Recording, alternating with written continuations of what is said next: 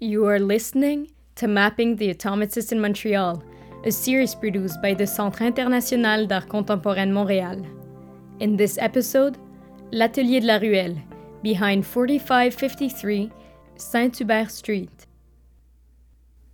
The Atelier de la Ruelle was the studio of artists Marcel Barbeau, Jean Paul Riopelle, and occasionally Jean Paul Mousseau from the fall of 1945 until the end of April 1946, that is to say, for approximately eight months.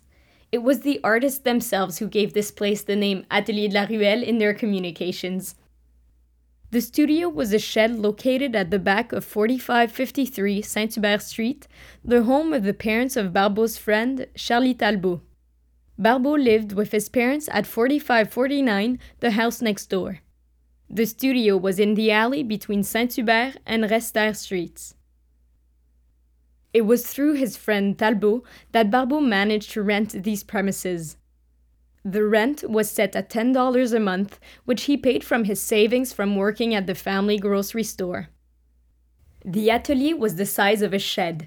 Poorly insulated from the elements, circular zones were painted on the floor to identify where the heat was. The red zone is the warmest since it is the closest to the wood stove. The green one is an intermediate zone, and the blue one, the furthest away, is the coldest. The whole place was utilized walls, ceiling, and floor. Barbeau and Riopelle met at the École du Meuble, where there were students in the 1943 1944 school year. Their teacher was Paul-Émile Borduas, who taught with great freedom. When they used the atelier in 1945 1946, Barbeau and Riopelle were 21 and 22 years old, respectively. Barbeau invited Riopelle to share his studio in the fall of 1945. Riopelle accepted with even more enthusiasm since his parents did not appreciate his new abstract works. His mother considered them works of the devil and even had destroyed some of them.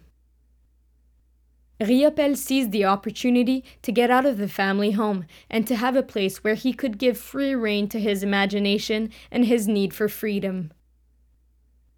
L'Atelier de la Ruelle became a meeting place where other artists and colleagues from the École du Meuble, Jean-Paul Mousseau and Bernard Morisset, and poets, Rémi Paul Forgues and Claude Gauvreau, came to discuss art and comment on the works made there. Marcel Barbeau did his first attempts related to automatism in this atelier. He paints with spontaneity, abstract paintings seen from above, as he said, fully realistic and of our time. Riopelle describes life in the studio as follows. We had experimented freely in a studio, a shed, if you will, where we found ourselves, Mousseau with his problems, Barbeau with his problems, and me with them, with a third absolutely complex problem, which was how to find the means to paint and to have money to paint.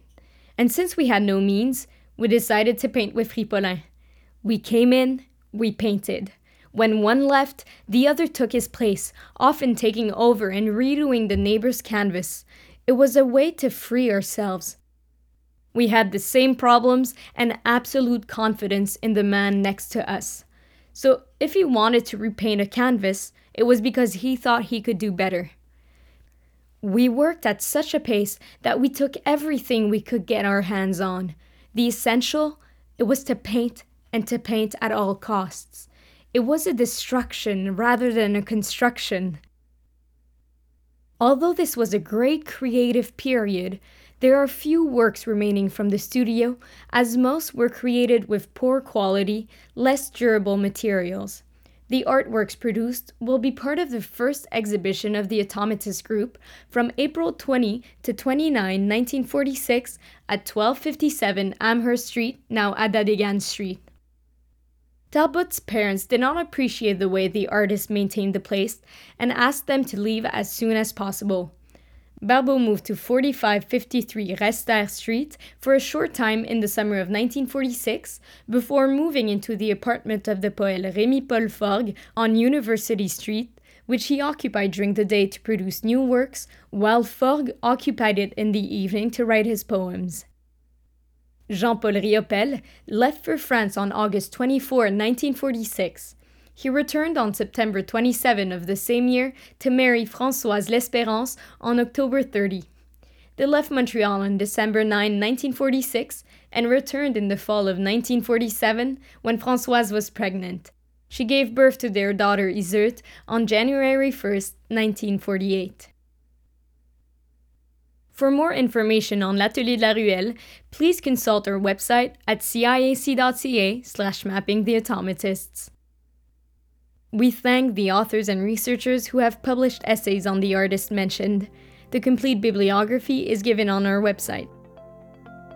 We would like to thank Vincent Godin Filion, Aoki Gonzalez Guissin, Dominic Robb, and Émilie Frenette. Administration Cassandre Roy.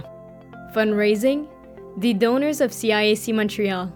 You will find their names on our website ciac.ca slash amis et amis du CIAC. For the hiring of researchers, the governments of Canada and Quebec salary support programs. For the production of the podcasts, the City of Montreal Montreal Heritage Program. Claude Gosselin is the initiator of the project and the general and artistic director of the Centre international d'art contemporain de Montréal.